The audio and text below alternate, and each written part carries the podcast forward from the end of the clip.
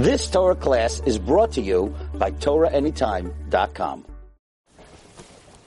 Okay, good morning everyone. Shalom Aleichem, Baruchim Abam. We're continuing in Mishnah Berurah Daf HaShavua. We're up to Siman Yud Dalid. We're up to Seif Dalid. Seif Dalid.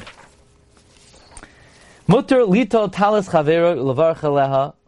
You're allowed to take the talis of your friend and make a bracha on it. Uvavachi kapeloisa. As long as you fold it up. If you found it, fold it. In other words, are you allowed to borrow your friend's talis without permission? Normally, you're not allowed to borrow your friend's item without permission. Let's say you can't uh, borrow his car without permission. You can't say, "Oh, that's a nice car in the driveway. I'm sure he wouldn't mind if I took it and I just borrowed it." Because Hashal Shalamidas Gazlan, someone who borrows without permission is a, is a, is a robber. However, we know that when it comes to mitzvah, there's a principle, Nichalei Adam Shetav Mitzvah Maine, person would want you to do a mitzvah with his money, because A, um, he's uh, responsible for you. So if he's responsible for you, he has to ensure that you do mitzvahs, so he's happy that you do mitzvahs with his possession. Secondly, it's to his advantage, because by you doing a mitzvah with his possession, he's getting credit for it, so you're doing him a favor. Fine. The only thing is, you better treat it the way that um, um, you better treat it um, the way that you found it. So says the uh, Rama, Hagav u'adin b'tfilin, the same thing would be by tefillin. You're now to learn from your friend Svarim without his permission, because we're concerned maybe you will rip it, it with um, by learning from it. Now, it seems like a far-fetched chash. Now, certainly talis, like what could happen already if you borrow someone's talis? The thing is, if you borrow someone's talis, it doesn't mean you could go downstairs and eat at the kiddush with the talis on. That he didn't give you rishus to do it. So then you're a gazlan if you do it. Now you're a gazlan, then he never lent it to you. He never lent it to you. We were in the mitzvah. So you better, you have to be very careful to use it for what it was, uh, lent to you for. But interesting, according to the straight up halacha, you cannot borrow someone else's svarim without his permission. Now we'll see, does that apply bisman hazeh? Says the Mishnah Berurah, talis chavera, perish, loy midad without his permission, to nichalei le'iner shalav mitzvah money. A person wants, a person is pleased that you do a mitzvah with, with uh, his permission, with his possessions. Um,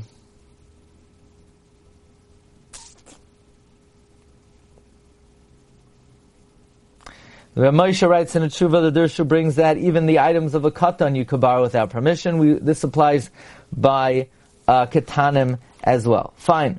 Says Berurah, v'dafka ba'akrai.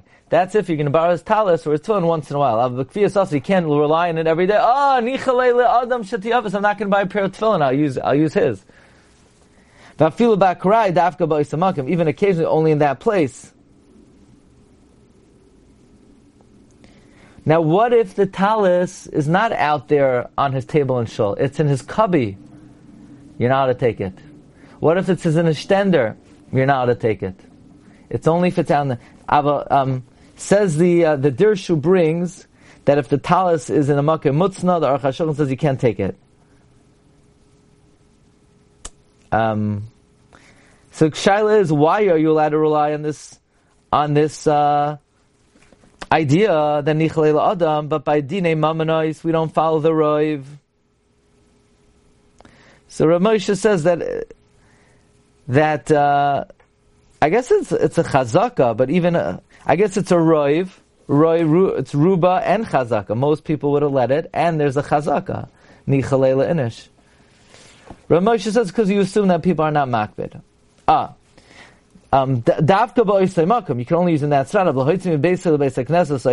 But to take it out of its vat, it's aser. The efshashik love, maybe he is makbid, and v'havagaza and stealing. By the way, the Dirshu brings that the Raman Choshen Mishpat says aside from Gezel, there's a takana kaduma that you know how to do this. There's like a takana of the chacham that you know this. Pri Megadim adds that uh, if the owner is there, you, you can't rely on the chazaka. You got to ask him. Nah, I'm not on talking terms with him. Good. You're also not going to use his talis. You can only rely on the chazaka if you if he's not available. We don't rely on chazakas if you could easily clarify. Certainly, if you know he's makvid.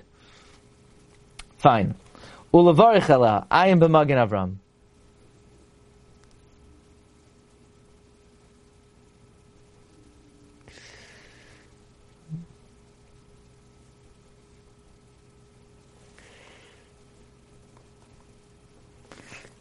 Now, why could you make a bracha?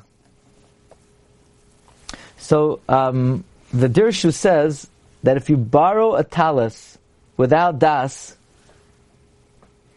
the nichalela inish mitzvah does not make it a matana amanach zahachzer. That we say by lulav. By lulav, um, we do not say nichale makes it matana amanach zahachzer, but you could still make a bracha. Why? Because listen to this. Because even though you're really not chayiv, but you're allowed to. Listen carefully. The the Magen Avram says the pshat in nichale is he lets you use it and you're not a gazlin, but he's not makbid it to you. He's not makne it to you. You hear that? The nichale la'ada, nichale l'nisha mitzvah mineh is only you're allowed to use it, but he's not makne it to you. So why are you allowed to make a bracha? It's like you're allowed to make a bracha on a tal, like a woman is allowed to make a bracha on mitzvah sasesha. You're not chayiv, and you're not, you're taka when you borrow. You're not chayiv to make a bracha. That's why the Mishnah Berurah brings down Better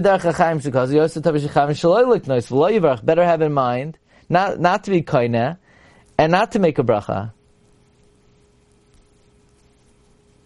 Now, she kapala say you have to make sure to fold it up. Kikipula harishain like the first folding of a Shabbos Yikablo Yisavla Kibla Rishon. Shabbos you could fold it, but not the way it was originally.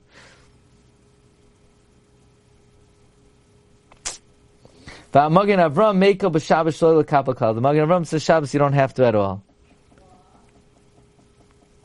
Fine. Beloy Datai, you're allowed to take it without his permission. Um, excuse me, uh, the, the Ramah says you're not to learn the svarm of your friend without his permission. Va'afil b'krai ba'alma, even to look at it. The cheshin and shema yikor b'hen harbe. We're afraid you might read it a lot. Ad she yiskaru ha'mishas until it's torn from its abundant usage. The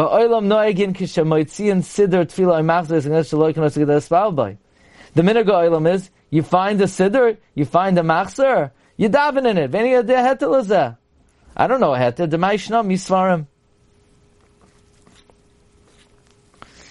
So this sounds like um, something that might change Rizman Hazeh. Now I'll tell you, I'll tell you, uh, if you, if you wonder, like what could happen to a Sefer, I remember I was once in a shul. Um, you want to know why by lulav do you make a bracha? Okay, good question. Answer because you don't. By lulav, you do not make a bracha if you find a lulav and esrog in the shul and you don't have permission and you're just relying on nichale. Um,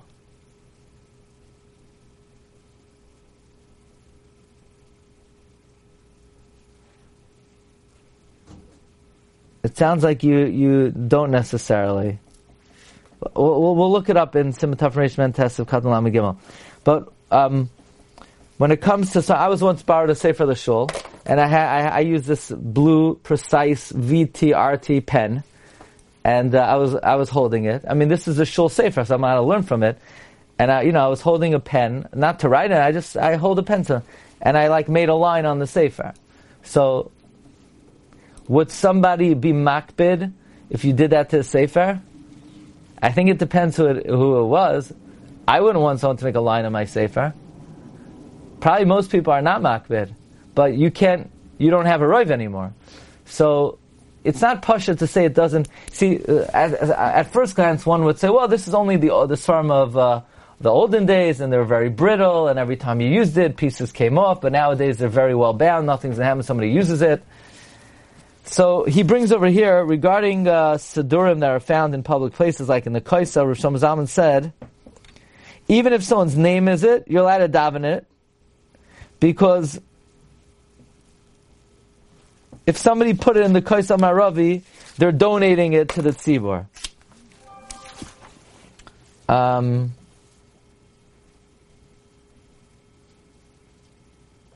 Furthermore, the Chazon Ish allowed people to sit on chairs that uh, people, other people leave in the shul because if they're in a public area, you're allowed to use them. One would think then that the same thing, if somebody leaves a sefer in a shul, he's putting in a public area. So in other words, the halacha that you now to, to learn from someone else's sefer is is he didn't leave it in a public area. But if someone leaves a sefer in a public area, let's say in the yeshiva, so it's sort of presumed he knows that there are 500 other people there. Someone's going to look at, it, someone's going to open it up. So you have to make sure you return it to the place, but it could be there's what to rely on. Okay, let's go a little bit further. Mm, we'll do a tiny bit more. Sifhei, talis shel shutafin chayeves v'tzitzis of akanfe v'gdehem. Talis of partners is chayev and we own stock in this talis, me and you, we have uh, 50% shareholders in this talis, we're partners in the talis, then it's chayev. I, but it's not totally mine. It says, al kanfe vigdehem, your garments. It says, Mishnah Berurah, shel shutim v'tal shel shut is nochi v'sol ish v'isha, chayev tzitzis lo yivarech aleh. Uh, Let's say you have a partnership with a guy in a talis. It's chayiv and tzitzis, but you don't make a bracha.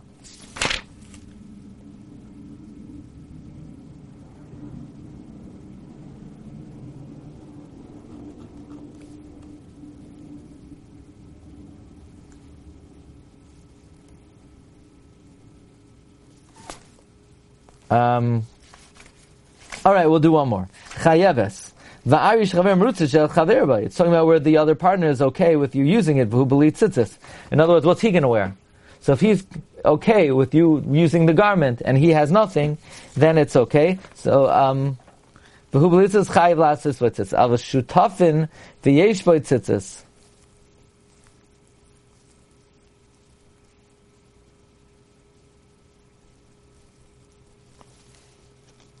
But partners that have tzitzis,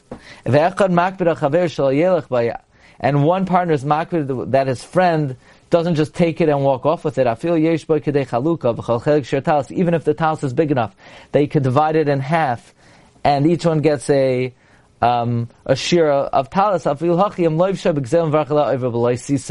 if one partner wears it at the expense of the other partner, he makes a bracha. It's a bracha of atala. He's over a lav of leisisa. Because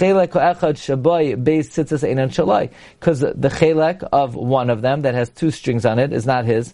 V'chol shekenim ein bayadayin tzitzis. And certainly, if it does not yet have tzitzis. Ulefizeh, accordingly, betalish anishal hayorish me'aviv.